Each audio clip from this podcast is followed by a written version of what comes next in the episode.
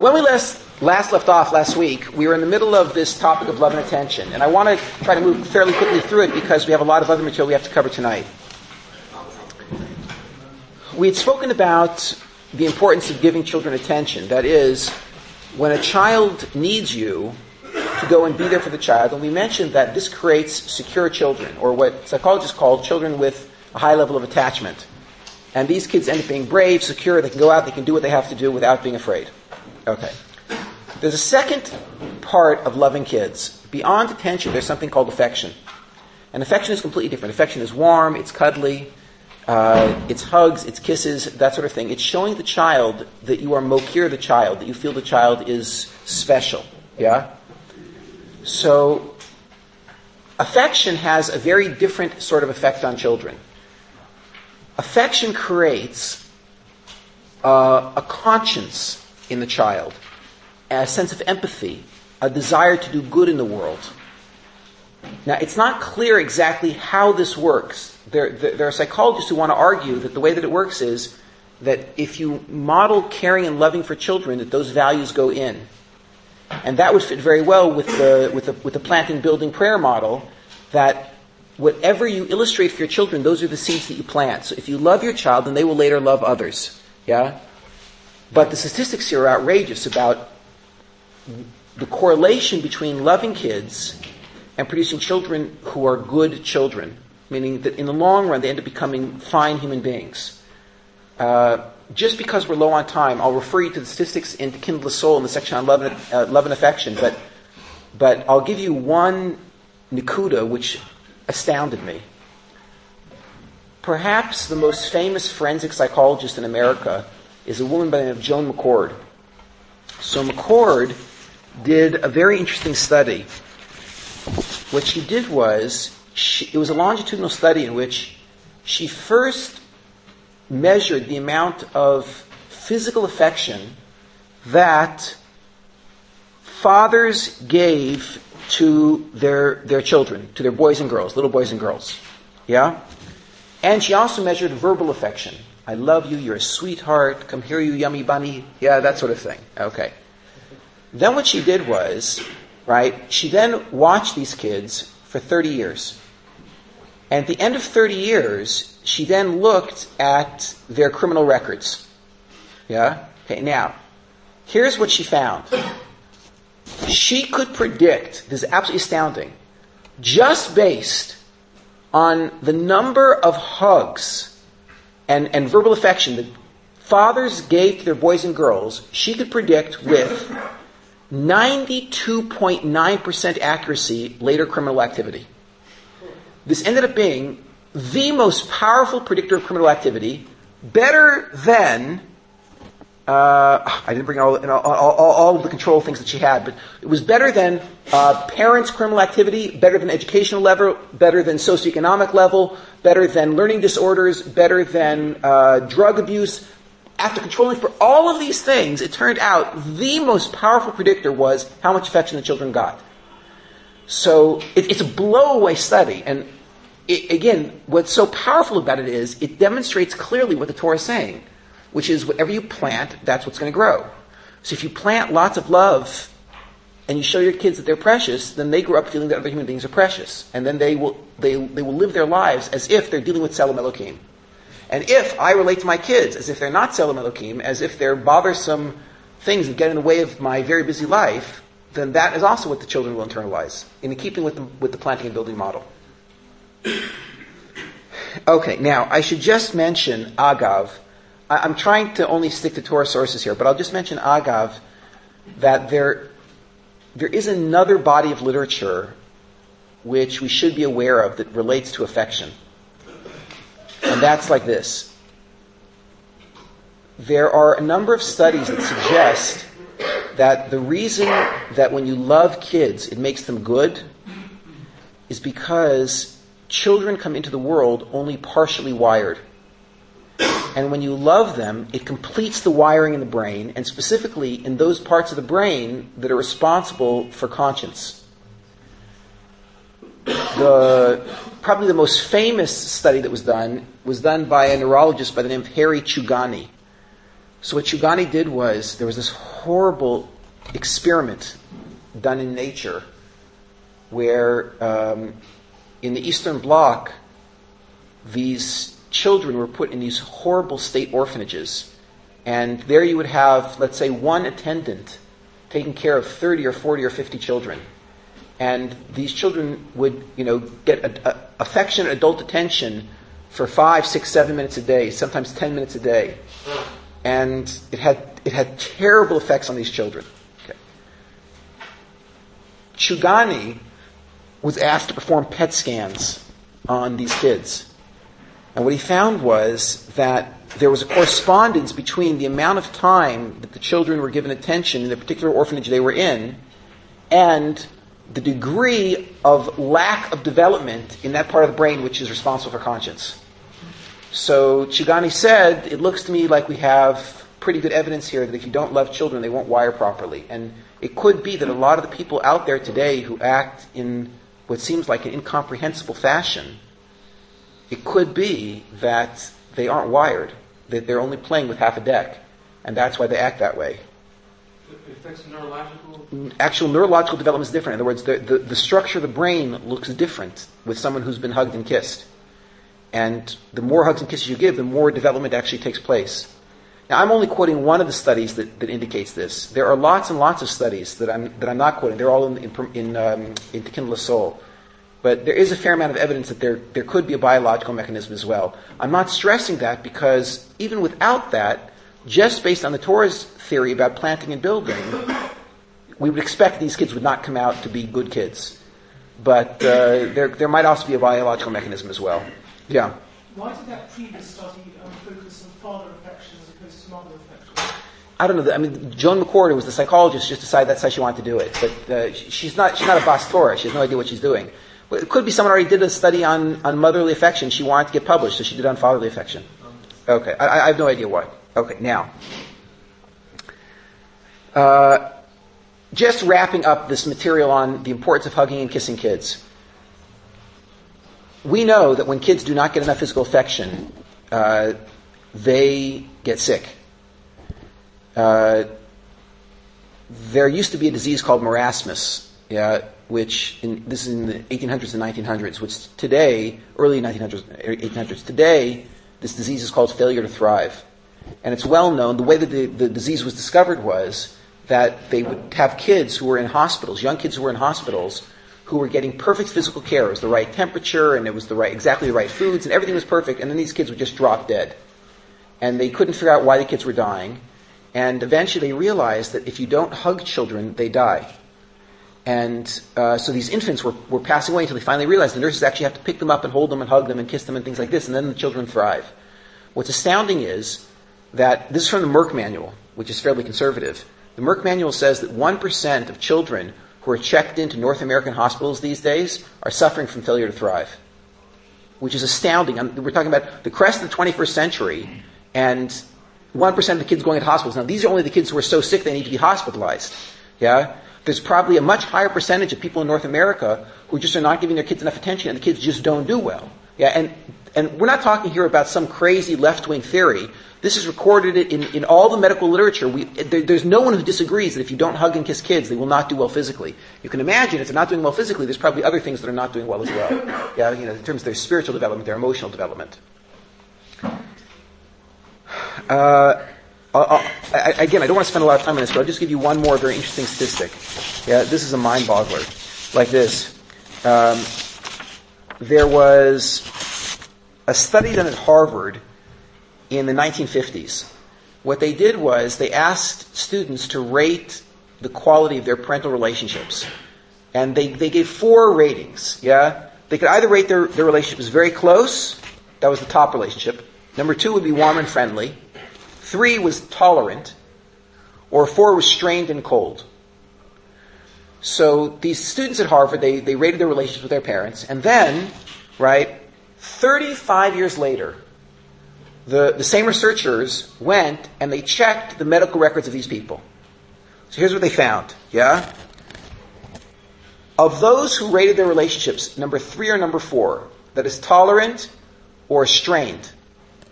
So 100% of those people 35 years later, were suffering from serious health problems like coronary artery disease, high blood pressure, duodenal ulcer, and alcoholism.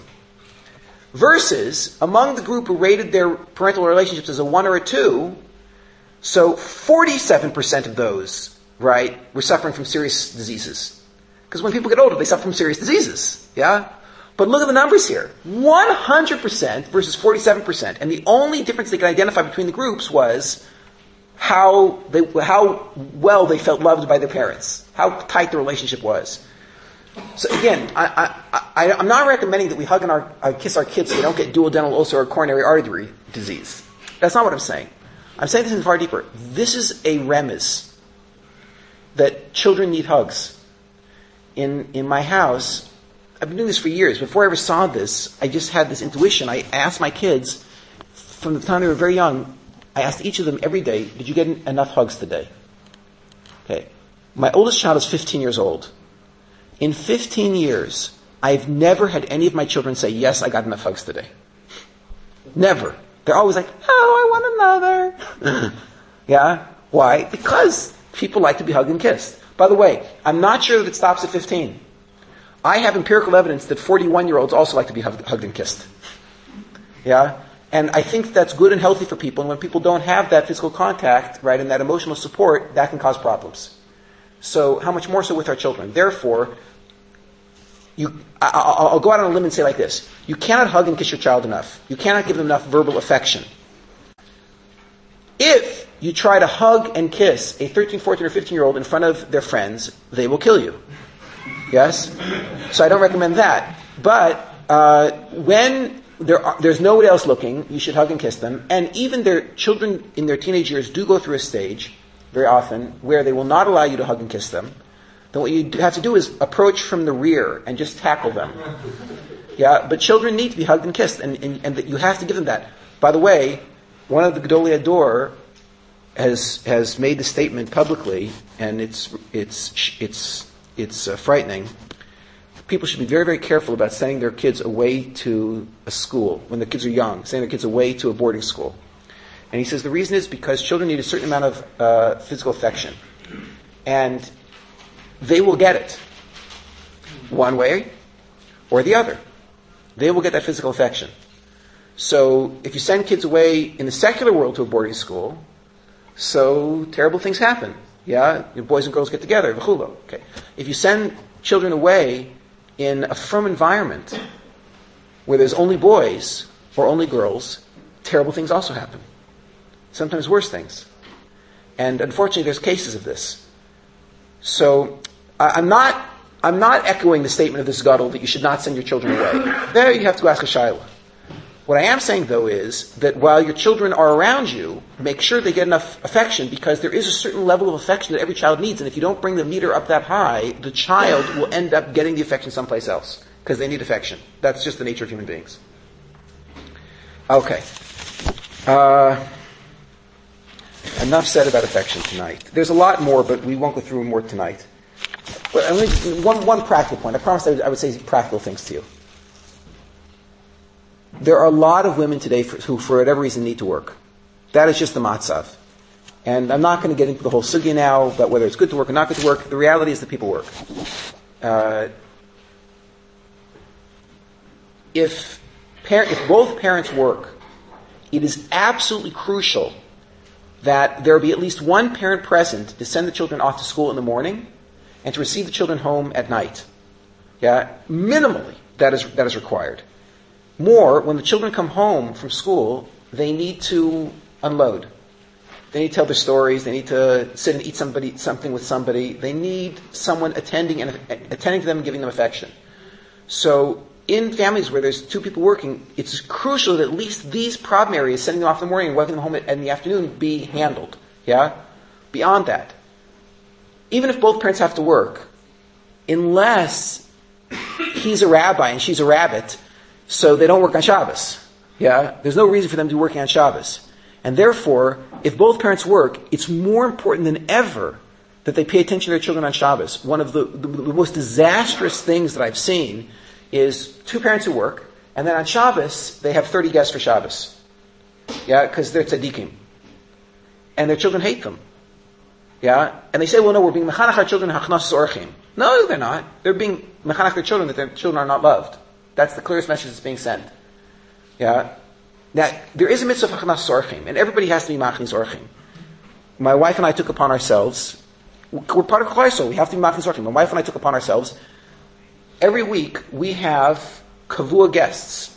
I mean, we really are big into hachnas orchim. We have kavua guests, we, we selected five people who had no other place to go, and we have these five people who come to us mamish every single Shabbos. Yes? My oldest son, my oldest daughter, my middle child, right, right, right. All five of them, they come every single Shabbos to our table. They have no other place to go, no one else wants them. So I take them, yes? Fine. Now, those five human beings are guests and they deserve as much attention as any other guest that I would have at the table. And it wouldn't be nice if I invite 30 people and I talk to three of them and I don't talk to the other 27. What favor did I do by inviting these other 27 people? I'm totally ignoring them. I'm not giving them machnas zorchim. So if you can take care, mamish, terrific care of 15 people at your table, so Beseder, take care of all 15, right? Five or 10 of your own and then the rest, yeah? But if, when you have guests at your table, you end up ignoring the children, so then you have to ask the children, when do you want to have guests? and let them decide. Yeah, Lamaisa, my kids, they like having guests, and once every two or three weeks, they actually insist that we invite guests for one of the meals. And, and we listen to them and, and we do whatever they ask. The rest of the time, we've been amazed to find they actually like our attention. M- more than they like having us give our attention to the guests. And, and so I feel like, you know, since I, I already have a kvias with them, I'm going to give them priority. So I, I, know this, this sounds like a crazy radical thing, and I, am I'm not prescribing this. I'm just giving an example of how you can make children feel loved, how you can make them feel that they are really, really hashuv. Okay. Uh, Shabbos, sending your children off. Uh, fine. Okay. En- en- enough right now. Oh, one, one, more, one more important thing. There's some data coming out right now, and I did not quote it into Kindle Soul because it wasn't out yet but there's some data coming out now, a whole bunch of different studies all just broke, talking about, you probably heard about some of these. They hit the New York Times, they were all over, talking about the importance of eating dinner with your children. Yeah, I don't know if you've heard about these studies, but um, they've actually linked, again, cr- criminal activity in later life to eating with your kids at night. So, dinner is a very, very, very powerful way of stabilizing a family. And if mom and dad can both sit down with the children for dinner that's very powerful. Uh, when I when I took my job, my job has very long hours. When I took my job, I told them I cannot work for you unless you allow me to go home for dinner. Yeah. So because I have to teach at night also. So the way my schedule works is that I work, work, work, work, work. Then my day stops. I go home. I have dinner with my kids. Then I go back out again. Yeah. When my kids are going to sleep, then I leave again. But I have dinner with my kids every night. Yeah, I'm usually there around bedtime too, so I can help out with bedtime a little bit. But that's not required. But just that mom and dad should both sit and eat dinner with the children. If mom and dad are not both sitting and eating dinner with the children, that is called a risk factor. Yeah, there, there's a chisaron in the amount of ava that's being given over, and the kid might come out fine. Uh, that's because we have no control over how our kids come out. It's all to a Kodesh Baruch anyway. Yeah, but it's not sufficient hishtadlus, I believe. If, if, in, in, okay, there's cases where you can't have children, but if you can, you should. Yeah.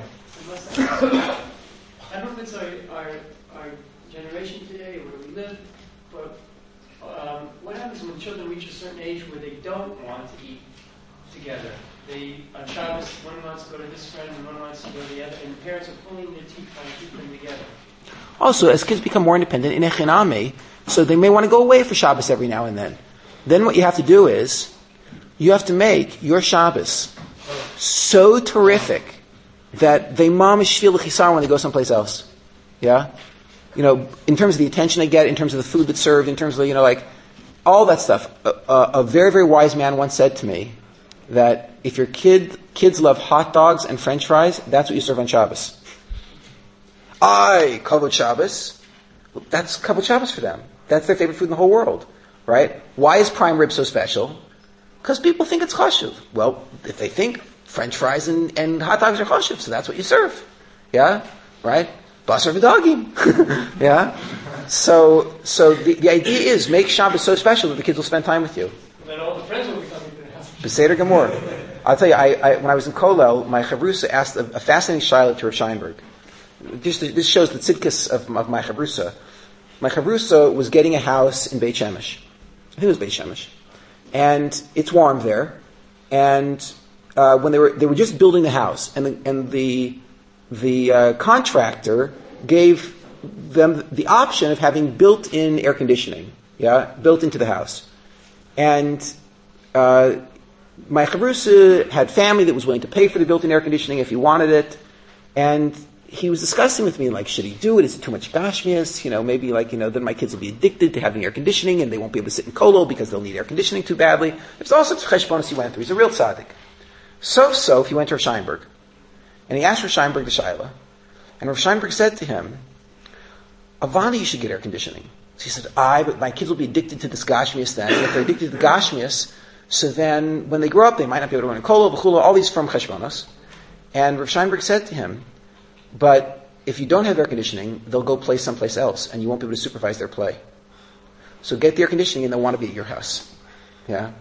So the kids are, if the kids want to go away, make it delicious and tantalizing to be at your house. They'll want to be at your house, and immediately you end up having a relationship. Meanwhile, you, you know that you have to put down your foot when the kids are teenagers to have them home at dinner time, because you remember what you and I were like when we were teenagers? We also were trying to escape at dinner time, right? And my parents put down their foot and said, you have to be home for dinner. Finished. We had, we had a family dinner. And I remember those family dinners. I remember learning a lot of those family dinners. Yeah. I also remember growing up in a home that was like a very secure place because my parents were there. So you can create a feeling that you're there, even if you're not, if you're there for dinner. Okay. Fine.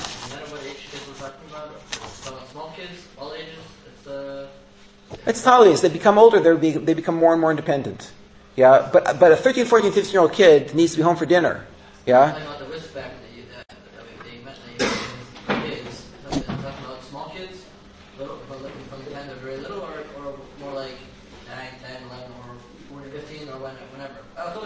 The, the, more the more love you can give them, the more attention you can give them, the better. It, it doesn't really make a difference. The, when they're youngest, that's when it has the greatest impact. Yeah? And by the time they're 13, 14, 15, they're already pretty much cooked. Yeah, but the more that you can pour into them, the better.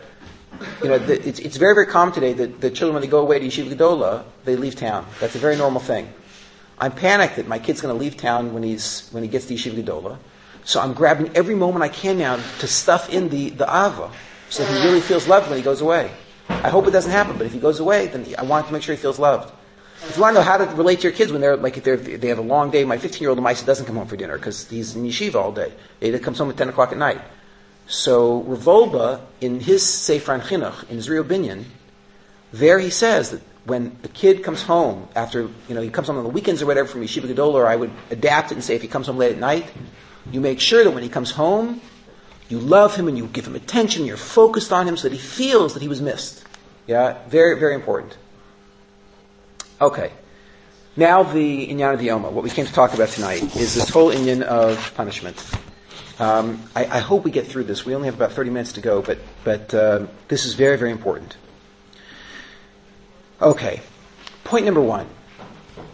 Children operate in one of two exclusive modes.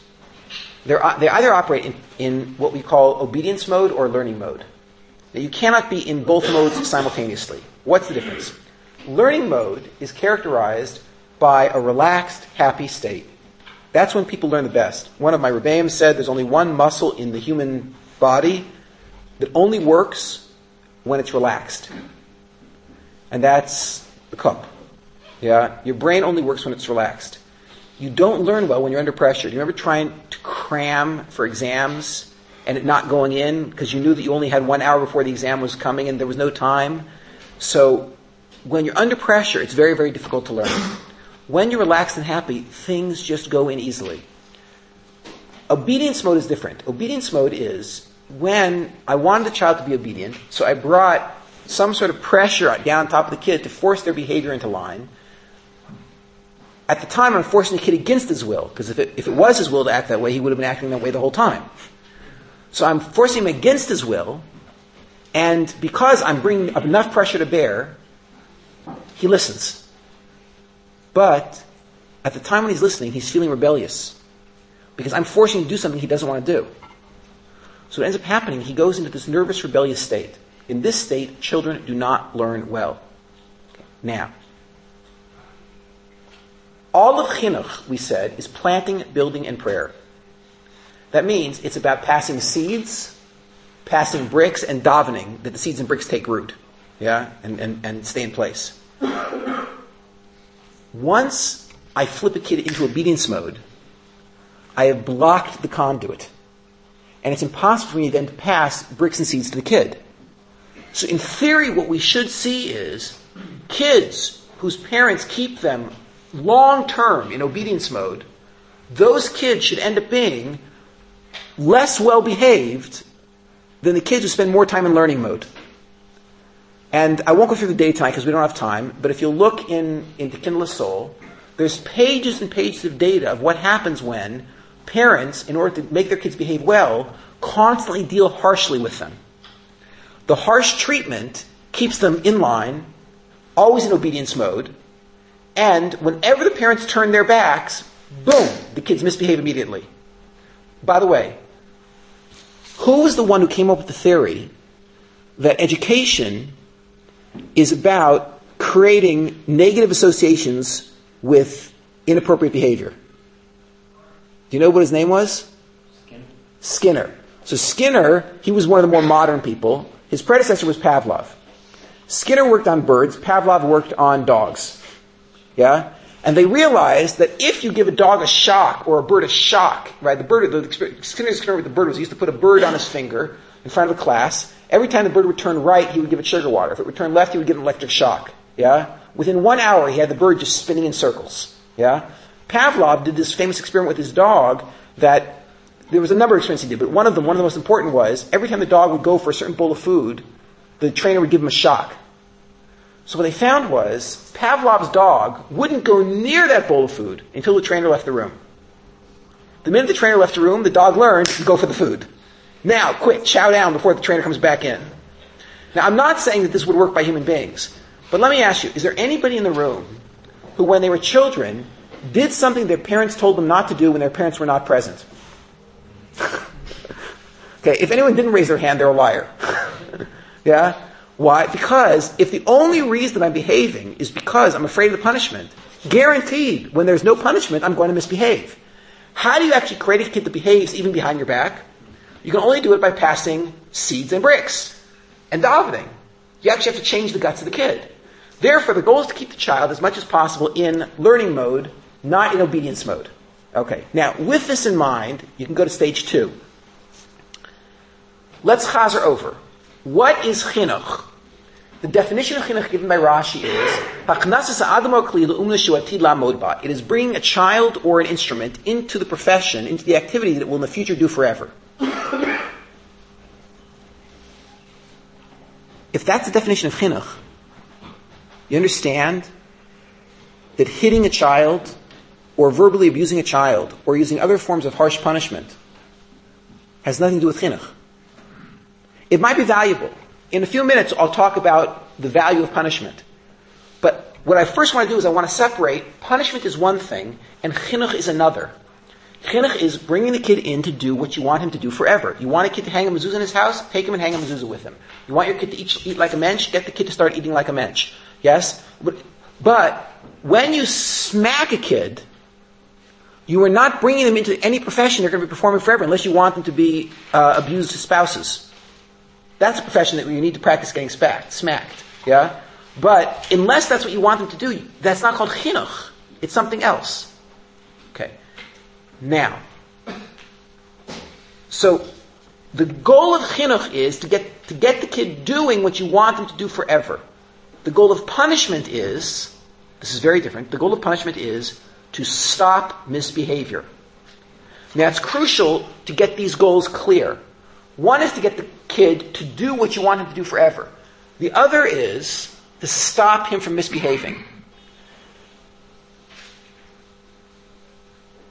If you accept these definitions, you now have access to a far broader range of punishments than before you walked in tonight.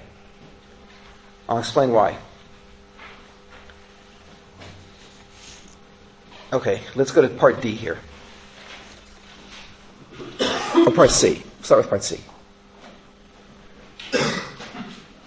The first thing you have to know, question. No, I'm just not clear on the difference very forceful. Uh, so, but it's the, like this. The goal of punishment is to stop misbehavior. The goal of binyan is to put a behavior into the child. Yeah? So one is going to be actively putting some behavior that you want into the child. The other one is just stopping a misbehavior. Okay, now, stopping misbehavior will not put a behavior into the child. At all. Yeah? Okay. Now, see, Like this. There are cases when there is no reason for any sort of punishment. And the beginning of knowing how to punish is knowing when not to punish. So, for instance, if a child is sick, then there's no need to punish the child. The child's misbehaving, but they're sick. So there's no need to punish the child. Give the kid Acamol and put the kid to bed. Yeah? I have one kid who's really a very, very good child, and every now and then acts like a complete animal. And when that child acts like a complete animal, I take the kid in for a strep test. And 90% of the time, that's what it is. So if the kid is sick, there's no need to punish the kid. Just take care of him. Yeah, the reason he's misbehaving is because he doesn't feel well. And punishing him is not going to make him behave better when he feels better. He was behaving fine before he felt sick. Yeah, it's not going to make him behave better when he feels sick either. He just he's misbehaving because he, when I'm sick, I also am not a nice person to be with. Yeah, so that's the nature of his of his, of his matzav. If he's sick, forget it. Just take care of him. If a child is overtired, this this is 99% of misbehavior that we see today. When a child is overtired, don't punish. Rather, put him to bed. Now I recognize you don't need a PhD to figure this out, but for some reason, what we do is when the kids get overtired, that's when we start swinging. Yeah? And that's exactly the wrong time. Because the reason he's doing this is not because he's missing a value or because he hasn't internalized some behavior, it's because he's totally out of control. What are you like when you're tired? I can speak for myself. Watch out. Yeah? So therefore, if a kid is overtired, put them to bed. Sick, don't punish. Overtired, don't, don't punish. Another one. Hungry. Yeah? If a child is hungry, feed them. Yeah? I, I can't tell you how many cases I've had of parents coming to me telling me that their kids are absolute animals when they come home from school. And I've recommended, right, why don't you have a snack waiting for them when they come home? And the parents give the kid a snack, and then he suddenly he's a, he's a charming doll. Now, I've had parents object before, well, he should be a charming doll even when he's hungry. So I say, you're right, but let me ask you, are you a charming doll even when you're hungry? I agree that this is what we should be like, but this is a tremendous darga. Yeah? Ulai, if the kid learns Mesilas Yesharim for the next 25 or 30 years, then he'll be a charming doll when he's hungry. Yeah? But in the meantime, at 7 or 10 or 12, he's hungry. Give him food. Then you'll have a charming doll again. Yeah? So when there is something physically wrong, there is no need for punishment. Just take care of whatever the physical need is and then move on. Okay. That's when we don't punish. Okay, now, the next question I always get is, okay, he's not sick, he's not tired, tired he's not hungry. Now can I smack him? right? Okay, so one of the Gedolim once said to me that the reason why parents are so interested in hitting their kids is because hitting their kids gives them a sense of control. Because if you have the ability to hit the child, then you still have control. And it's very frightening for parents and especially for teachers to feel that they might be losing control of these demons who live in the house with them. Yes? So, if we can just admit that that's why we're so interested in that topic, then we can approach what I'm about to say a little bit more calmly.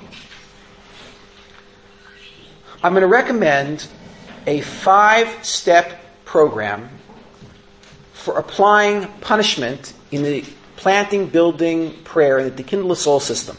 Yeah? And the five steps are as follows. You walk in and the kids are misbehaving. Yeah? Uh, Shmulik is bopping his sister over the head with a baseball bat. Yeah? So, what do you do? Step number one. Think, slug up. No, no, that wasn't the answer. Right? Step number one. Ask yourself, what value or perspective is missing here? Take a good look at what's going on. Think quickly. What is the value perspective that's missing? Is it possible that Shmulik does not value having a sister, for instance? Is that possibly what's going on here? Yeah? Right. We're getting there. We're getting there. Right. This, this has to happen quick. You walk into the room, you see Shmulik is bopping sister over the head. Look at what's going on for a minute. Part of the problem that ha- happens often with parents is they hear screaming, they walk into the room completely blind to what's going on in there, and they just grab both kids and punish them. I'm making a, a radical recommendation. Before you do anything, look and see what's happening. Yeah? By the way, this is important for another reason as well, and this is, a, this is an important point for the ladies. I apologize for doing this tangentially, but there's just so much to say. Uh, my children go for swimming lessons. My boys and my girls. The boys have boy lifeguards, and the girls have girl lifeguards. My wife takes the kids to the swimming sessions, and she sits and watches the whole lesson as it takes place. So she noticed something fascinating. There's a period at the end of each lesson when there's free play. And she noticed that um, the boys engage in a type of roughhousing in their free play, which makes my, knife, my wife very nervous. But the lifeguard says nothing. And then there'll be a slight elevation in the pace of the roughhousing, and suddenly the lifeguard says, Hey, cut it out! And my wife, for weeks, was thinking, What did he see? It was bad before. Like, why, you know, my high that suddenly he jumps up and says that, you know, cut it out. And, of course, with the girls, the slightest bit of roughhousing, the girl lifeguards are on top of it right away. So what's going on? The answer is boys know boys and girls know girls. And it is totally normal for boys to be rolling on the floor like little bears. Yeah? That's what boys do. Yeah? And unless you're a boy, you don't know what's normal there. Yeah? Right? With girls, that, that, if, if they're rolling on the ground, screaming and pinching each other, that's a sign that something's going wrong. Yeah? Yeah? So, it's important, this is dafka very, very important for, for men to know that when girls reach a certain threshold in the roughhousing, it's much more serious than when the boys reach that threshold. And it's important for moms to know that when boys are doing that kind of roughhousing, right, sometimes the mom can just relax and let it go because all that screaming is fine. Yeah? Right? Even a little blood is not necessarily dangerous. Yes? Right? It depends, you know, the boys are boys. So I'm not recommending that you allow hefkeris with boys. I'm also not recommending that you stop girls with the slightest bit of roughness. But you have to recognize that there are different standards here. Yeah. So number one, walk in and take a look. What value is missing? Shmuel doesn't value his sister. Make a note of that. Item number two, what behavior is missing? You see what I'm doing? I'm going through the planting building business here. What behavior is missing? What behavioral brick needs to be inserted? Yes? Is it possible that when Sarla steals Shmulik's toy, we want Shmulik to come to Ima and tell her, Sarla just took my toy, instead of hanging her off the third floor balcony? Right? Look, what, is the, what exactly is the behavior that we want to insert at this point? Yeah? That's the second thing you think about. You, now you're moving towards the children. Yeah? Number three, stop the misbehavior. Okay, now I'll deal with how to perform number three in a moment. Number four, the misbehavior is over now. You stopped it. The next thing you do is you think, when can I sit down with my spouse to discuss this amazing phenomenon that I witnessed today? I noticed today that my kid is missing seeds. There are certain values and perspectives that aren't there. And I noticed that my kid is missing bricks. And I think I was even able to identify what bricks are missing and what bricks I should insert. Right? When can I sit with my spouse and make a plan? Then what you do is you call a staff meeting. Right? You and the executive director of the, of the GON get together. I'm talking about you and your wife. Yeah? You get together in, the, in your staff meeting and you plan how are we going to plant and build and pray this problem out of existence. So you say, okay, look at planting. We've got to get Shmulik to like his baby sister a little bit more. So how will we do that? Well, you know, tomorrow uh, I'm going to go for a walk with him. I was supposed to walk him to the dentist. On the way there, when I'm walking to the dentist with him, so I'll talk to him about all how I love my sisters and I have these great memories of her, and even though she was sometimes not nice to me, but I'm so glad I had a good relationship with her because now we're close. I'll start planning. And your wife says, yeah, you know what? I'm going to see him when he comes home tomorrow afternoon. I'm going to start telling him stories about how I loved my brothers and we spent time together. It was, it was, we were sometimes rough with each other, but I regret that. I wish I hadn't done that now. And you know what? I'm going to mention to the Rebbe or the Mora that we have this problem. Could she drop in class a few times the importance of treating your brothers and sisters properly? Right? Right? And, right, you know, he's going to visit his, his grandmother next week and I, am going to mention to her to say something else. And what you do is you plant from multiple media. You have it coming in from all sides. The kid has no idea there's a conspiracy going on. Yeah? And, right, you, from all sides, suddenly he has these messages coming in of how wonderful it is to have a sister. Yeah? And you plant consistently until you see the problem ameliorated. Now, it might take planting is slow, so might, it might take a month or two or five before you see the problem go away. Meanwhile, for a month or two or five, you're on a campaign to plant how wonderful, how wonderful it is to have sisters. How do you build? When the child is relaxed and happy and is not going to feel guilty or accused, you say, by the way, you know, I was thinking, sometimes sisters aren't nice to their brothers. And so Shmuel go, you know, I wanted to mention to you, like, if you ever have a problem with Sarla, you can come to me right away. I'll take care of it. You don't worry about a thing. Just come to me right away. Yeah? Right? And you repeat that over and over and over again, putting that brick in place time after time after time. And your wife does it as well, and between the two of you, you build that brick into place. Okay. Now, that gets us up to five, and then in number five, you actually execute this plan that you made, right? Always check in with each other once every, you know, few days to see how the plan is going. Good. I'm sorry I'm moving quick. Let's go back to number three now. How do you stop the misbehavior? So, there are, in Tikkun Soul, five levels of punishment.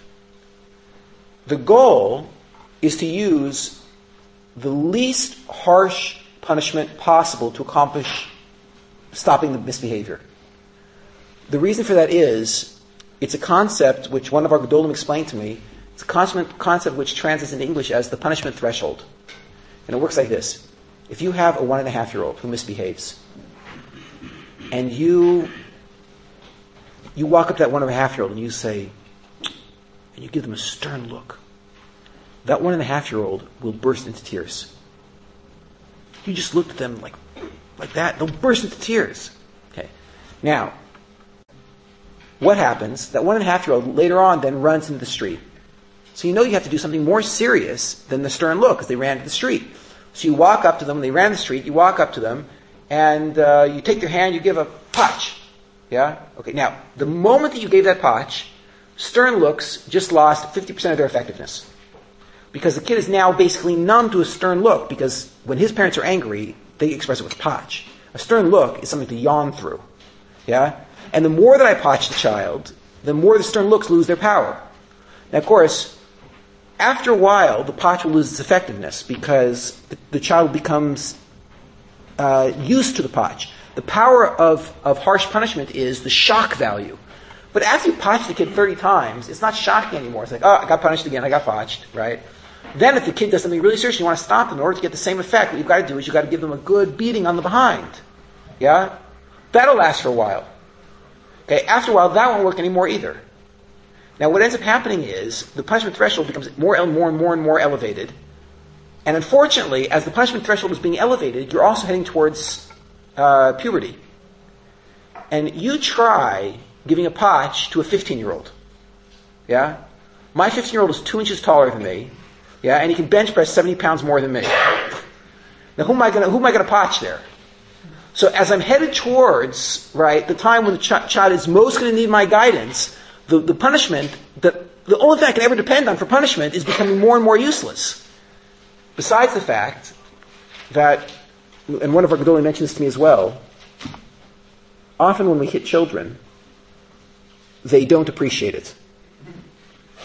Uh, in the old days, it wasn't that way. In the old days, my grandmother, a 94 year old woman, told me that she was potched when she was 94, and she said, I so loved my mother for because I really deserved it.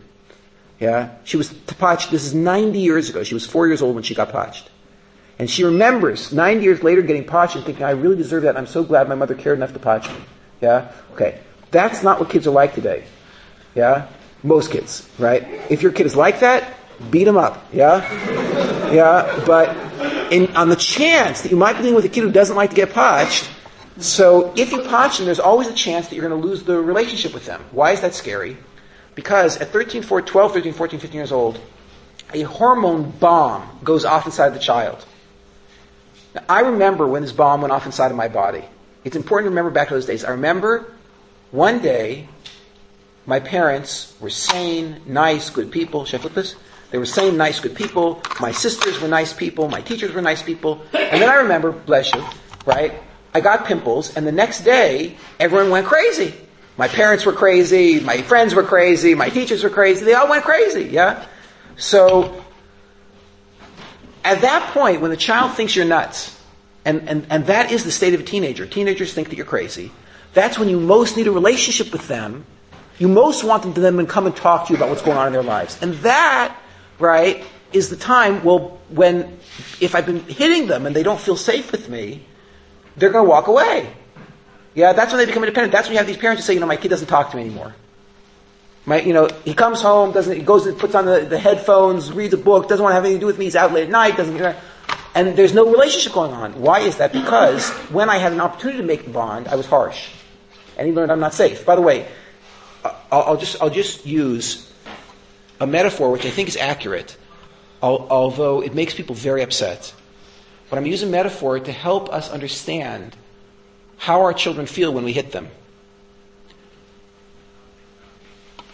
Imagine the following.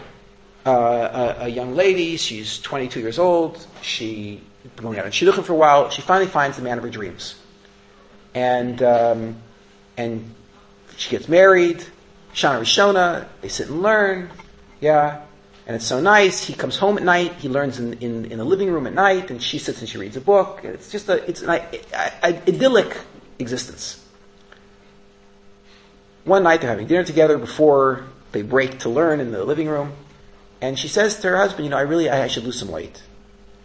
So the husband says, nah, I love you the way you are. You don't have to lose any weight. You're beautiful to me. She says, no, no, I really should. No, no, no, no. The husband says, you're fine, you're fine. I really, I love you the way you are. She says, no, please help me. I really do want to lose some weight. The husband says, okay, fine. If you want to lose weight, I'll support you. Fine. They do the dishes together. Shana Shana. They walk, they walk, uh, they walk in the living room. He sits down with the stender. He starts learning Gemara. She sits down with the Sefer. She's sitting and, and reading. There's a knock at the door. She goes, she doesn't want her husband bothered. She goes over, she answers the door. It's the neighbor. There's a lot of nice young neighbors living in the building. Right? it's The neighbor, she came up. She comes up with a whole tray of chocolate chip cookies. We love you guys so much. We brought you chocolate chip cookies. So what? She's going to say no to the neighbor? It's not nice. She takes the chocolate chip cookies. She goes in the kitchen. She puts them down. Right? She's sitting at the kitchen table. The chocolate chip cookies are cooling there, and she's reading her book. And, and, and, and, and, and, and the flavor of the chocolate chip cookies is wafting towards her nose. Yes? And the chocolate chip cookies are calling to her, eat me! Yes? Right? And she, she figures like how many calories are there in one cookie anyway? 60 calories. I mean, big deal, you know. So she reaches over to take a chocolate chip cookie, and out of no place, smack! She looks up, and her husband just hit her. She says, "What did you just do?" He says, "Well, you know, I love you, and I you asked me to support you in this. I'm, um, you know, it hurt me more than it hurt you, and I but I really just wanted you to help have you know help with your diet, so that's why I hit you." Okay, now here you are dealing with an adult who made a request please help me. And it's perfectly capable of being damachav schus and understands that her husband was only trying to create a negative association with the eating of the chocolate chip cookies, which would then give her more strength in the future. And you can come up with all the justifications in the world that you want. It is clear to you that their relationship will never be the same ever again. She will never fully trust that man. No matter what happens in the future, she will never fully trust him again because he hit her. But here you're dealing with an adult being damachav schus a, a, two, four, six, eight, ten year old is not going to have the ability that this 22 year old lady has to justify her husband's behavior. And she knows, she's read Skinner, and she knows about Pavlov and negative association. Her husband is really correct. This will create negative association. It's a really intelligent thing to do. And yet, it's over. Their relationship has changed. There's a, a trust that's gone. Okay. That is what happens with our children as well. And of course, the more that he hits her, the less trust there will be. And it's never too late to do tshuva. So it's, it's possible to back off of these sorts of harsh punishments if we want to. Now, what sorts of punishments can we use? Yeah, that are not harsh that will do the job. So again, let's redefine punishment. Punishment is how to stop the misbehavior. It's not chinuch.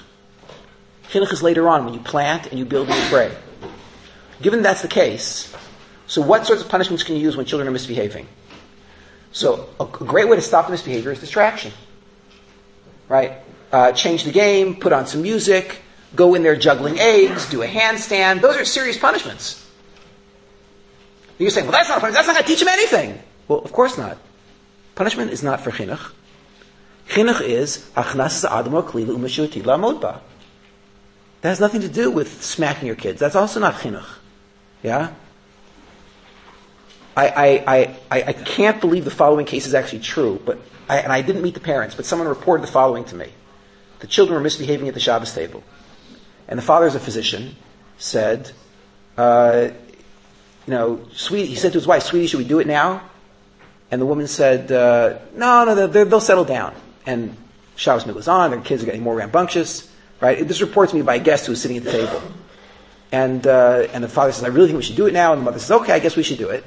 And the physi- this father, as a physician, goes into the kitchen and he comes back with a little bottle and he pours out a teaspoon and gives each child a teaspoon. And a minute and a half later, every kid is asleep on the ground. Yeah? Okay, now. The father would say, hey, what a great mechanech I am. Look at that. Bedtime went so well. But it's obvious to you that there was no chinuch here. Yeah? It's no chinuch. Right? So, so too, when, when we come in harsh, that's not chinuch. It may stop behave, misbehavior. This stops misbehavior. This is a great punishment. Yeah? Drug your kids. It's a great punishment. Or beat them. That's also, but why do that when you can do something which is going to be less damaging to the relationship? Like go in juggling eggs. Change the music. Put the kid in the bath. Change the game. Bring out some new toys. Do something which stops the misbehavior. I, you weren't mechanech. Well, it wasn't a chinuch moment. Chinuch is when you plant and build and pray. You're beginning to see how the whole framework works. What happens if distraction doesn't work? By the way, be medaic in the words. If distraction didn't work, that means you already tried number one. Only then do you proceed to something more harsh, which is number two. Number two on the list. A stern look. We are so dependent on harsh punishments that we don't experiment enough with distraction. I mean, so with theatrics. You can do a lot with theatrics. I used to potch before I became aware of this whole system. And when I, when I stopped watching, I asked the Gadol here in Yerushalayim, now that I'm doing planting and building and prayer, what do I, how, like, how do I get my kids to, to, to, when they were misbehaving, how do I get them to stop? So this Gadol said to me, on Friday night, they misbehave on Friday night, give them a little bit less kiddush wine. I looked at him like, are you crazy? If I give my kids a little bit less kiddush wine, they'll throw it at me. you know, like, you know, he said, you know, give them a stern look. If I give them a stern look, they look at me and they go, ah! you know, they don't care. So, so I, what are you talking about? So what, he explained to me I have to let the punishment threshold drop back down again. For nine months, there was half, half in my house. Nine months while I was letting the punishment threshold drop because I was a potcher. Right? And I stopped potching. What happened? But eventually I got down to the point, and that's the way it is in my house now. If one of my kids misbehaves, and I look at my kids like, like that, they'll cry. That look will do it. They will cry. If, if I would say to one of my kids, they'll stop. That's very harsh in my house. Yeah, because they know when I want the behavior normally to stop, I go and I change the game and I do so I distract it and something like this. I'll come in, I'll tickle them, I'll do something. If I get in there, I'm already giving them rebuke with a face. That's serious. What happens if distraction didn't work and rebuke with the face didn't work? Okay, now we're talking about really harsh. I have to let them have it now. I've got to blast them. Because, like, I, I, tried the easy stuff and it didn't work. Notice, though, be medaic. I tried distraction and I tried a harsh look. And that didn't work. Now I'm up to number three. Number three is I give a calm instruction. David, put down the bottle before it breaks. Okay, now that's much more serious than just the facial expression where I didn't say anything yet. Here, I felt the need to open my mouth. If a child hasn't had his punishment threshold artificially raised, artificially elevated, or if you'll just let the, the levels come back down again, that is harsh. David, put down the bottle. Now you might have to repeat yourself in different tones of voice, using different language. Not to nag. God forbid, we never nag. If you nag, you'll make, make your child mommy deaf or daddy deaf. Yeah? Rather, you say in different ways because sometimes the kid is so wrapped up in what he's doing, he push doesn't hear you.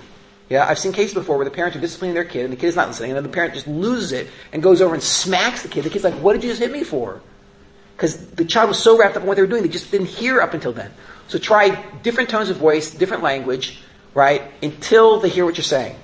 Okay, this is already very, very, very serious. Okay, what happens if this doesn't work? If this doesn't work, and nothing else I did up until now worked as well, Okay, now this, things are pretty out of hand in my house at this point. If none of these things worked, this kid is really acting bad and they deserve to be nailed at this point. Yeah?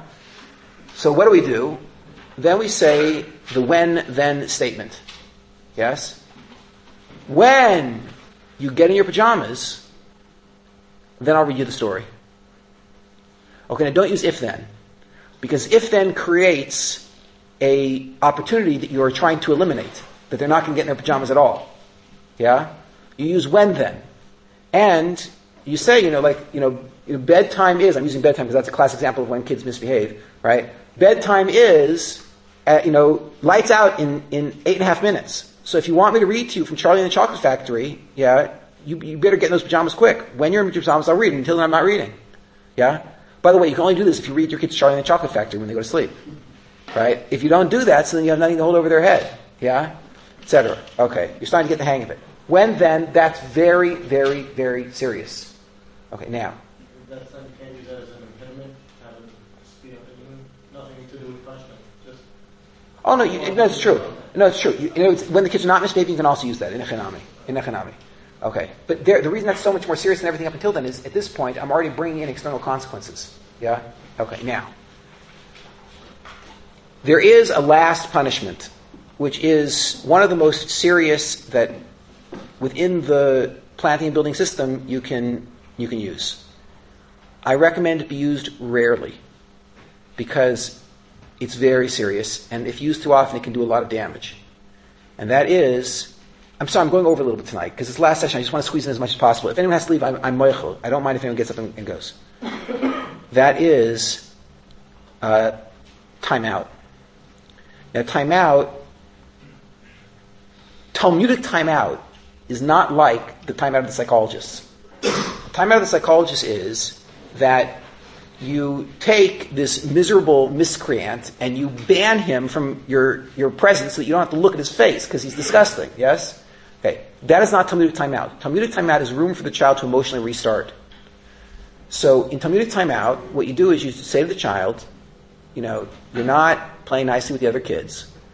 Go, you know, to the room or the corner or the balcony or whatever and cool out. And when you can come back and play without hitting your sister, come back.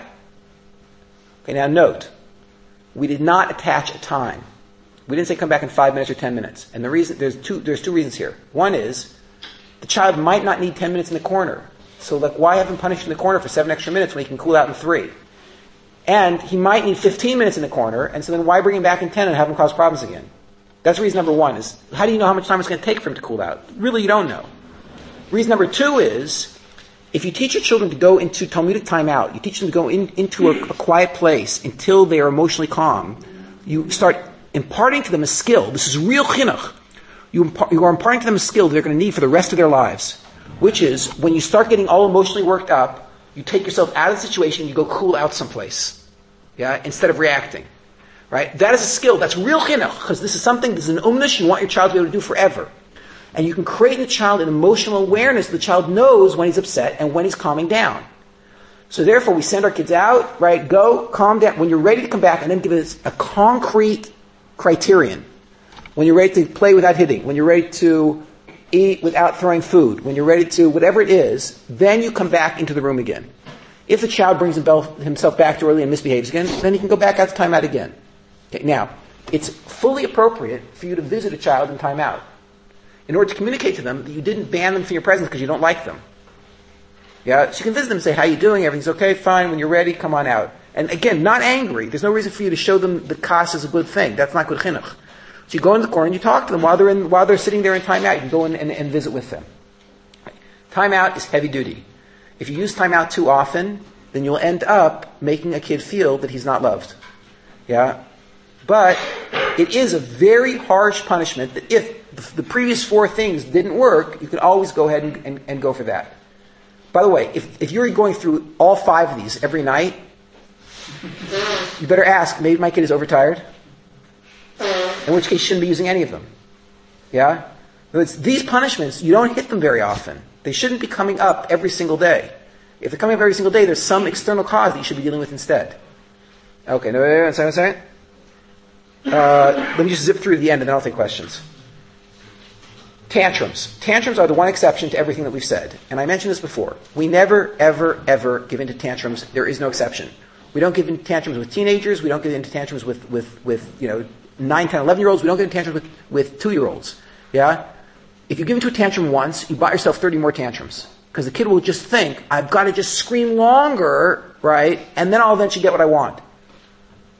Now, there's all sorts of extortion. With, with teenagers, they do the exact same thing, right? If you don't X, then I'm going to Y. So you say to them, that's a tantrum. And since you were a little one, we never gave you tantrums, and we're not going to start now. Yeah, and does and if you want to come and talk to me like a mensch, I'll talk to you. But I'm not going to discuss anything under fire, so to speak. Yeah, that's not how we negotiate.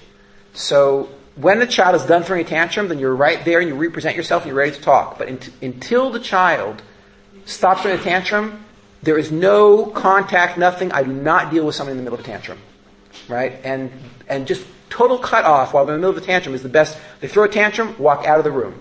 That's the best thing to do. Just walk out of the room. Don't have anything to do with them while they're in the middle of a tantrum. I, your guests will think you're a terrible parent because your kid is sitting there screaming, you're doing nothing. Okay, let them think that. The reality is we don't give into tantrums. When I see parents doing that, I'm so impressed. Invite me to your house, I'll be impressed. Okay. Last thing on the list. Hitting and yelling. Does it work? And in situations which are considered pikuach nefesh. I don't have time tonight to go through it. All the data shows the more that parents hit and yell, and I'm including yelling and harsh punishment here, or saying words that are intended to cause the child pain. You're ugly. You're stupid. I don't like being with you. I hate you. All those sorts of language, yeah? Whenever you hit or use that kind of language, all it does is it makes the kid worse behaved. And we could figure this out from the planting building paradigm. But in, if you need the data, all the data is into Kindle Soul. And it's consistent across the board. The more the parents spank, the worse the kids are behaved. Yeah, the more the parents yell, the worse the kids act. It doesn't work. The reason it doesn't work is it snaps the conduit, which allows the seeds and the bricks to pass. Finally, what about in situations of pikuach nefesh? The case I always get is, okay, generally you shouldn't yell or hit, but if your kid runs in the street, you have to teach them a lesson so that you can save their life. This is pikuach nefesh mamish. So you grab your kid out of the street and then you beat the living daylights out of them so they'll remember the rest of your life, don't ever do that. Okay. Let's take that example, just a little bit of data. The, the center of the bell curve of the kids who get run over by cars are four-year-olds. The reason is because four year, before four years old, generally kids are afraid of the street, so they tend not to run the street. And after four years old, they're tall enough so cars can see them. The kids who are mamish just do race, like you know, the, the car just goes right over them and kills them, God forbid. Those are usually four years old. Now, if my four-year-old runs in the street and I hit the kid, the kid, if it's a good beating, the kid will learn instantaneously. Don't ever run into the street in front of Abba. That's what I learned as a kid. I there were certain things which I would never do in front of my parents because I knew I would get in trouble. But if my parents aren't there, why not? And one last thing you have to know: the vast majority, it's over seventy percent of the four-year-olds who get run over by cars, their parents are not present at the time. So if you're going to save your kid's life by hitting him when he runs in the street, you did nothing. Because he's going to run in the street when you're not there, and that's when they run, get run in the street, and God forbid. So you've done absolutely nothing to protect the child. So what do you do if you want to save the child's life? He has to be afraid of the street, not of Abba. So how do you make the kid afraid of the street? That's a different skill. That's not, it's not going to help to beat the kid to make him afraid of the street. That only makes him afraid of Abba. How do you make him afraid of the street? So a gadol gave me great advice. He told me to buy a book called Elchanan Boreach Lakvish. It's, it's, it was written by a lady who lives in Ramot, and she has a whole set of, I don't know, 20 or 30 books, all which teach beautiful lessons. Yeah, I shouldn't say all, most of which teach beautiful lessons. I haven't read all of them but they, the, what I've read looks good to me. And, um, and, and in this book, you have this picture of this little, I think was, her name was Sarla. I, forget the, if I get the names wrong, forgive me. But it's like Sarla, and she's playing, Sarla is like 12, and she's playing with her little brother, Elchanan, who's four.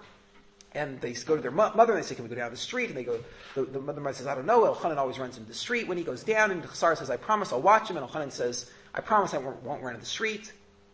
They go downstairs. They're playing ball. The ball starts to roll into the street. You flip the page, and the ball is bouncing into the street, and you see Elchanan turning towards the ball. You flip the page, there's a car that comes screaming around the corner at high speed.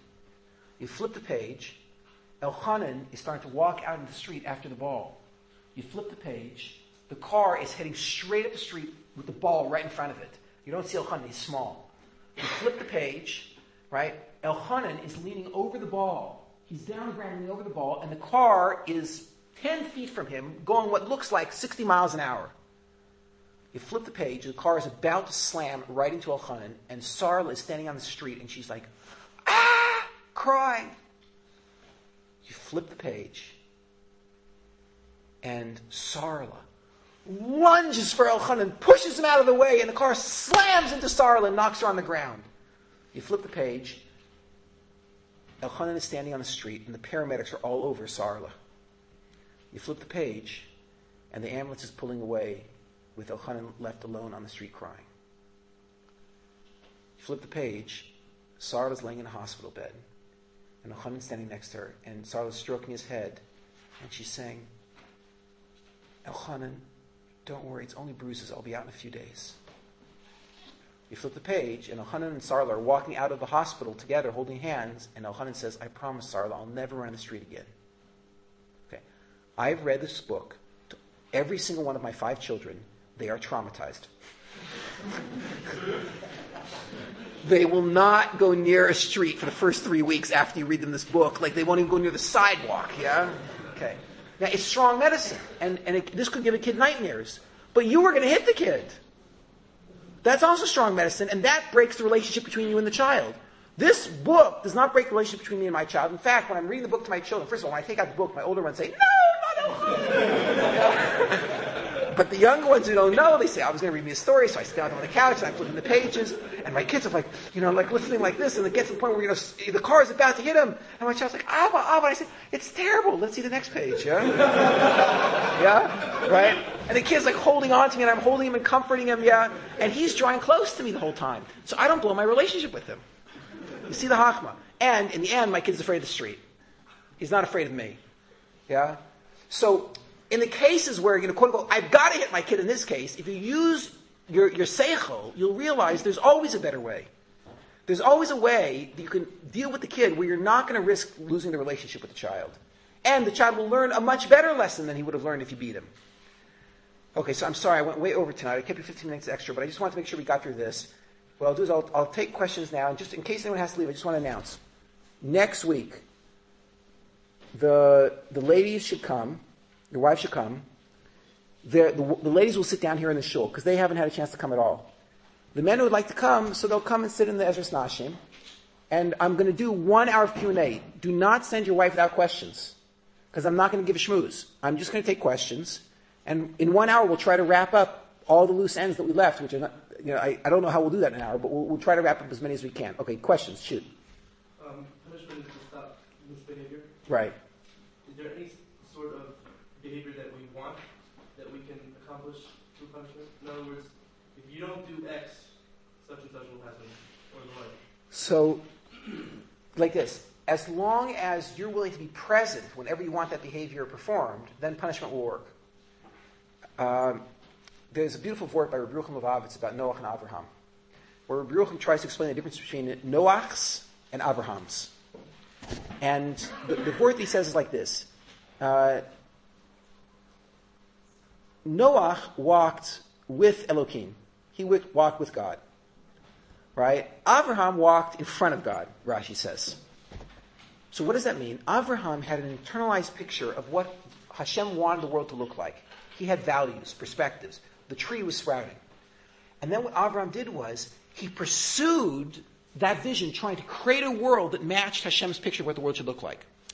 Noach was a tzaddik, but he was, he was only a tzaddik. He wasn't a chassid. He was an instruction follower. Right? Hashem said to him, get in the ark. He said, yes, sir. Whatever Hashem told him to do, he did.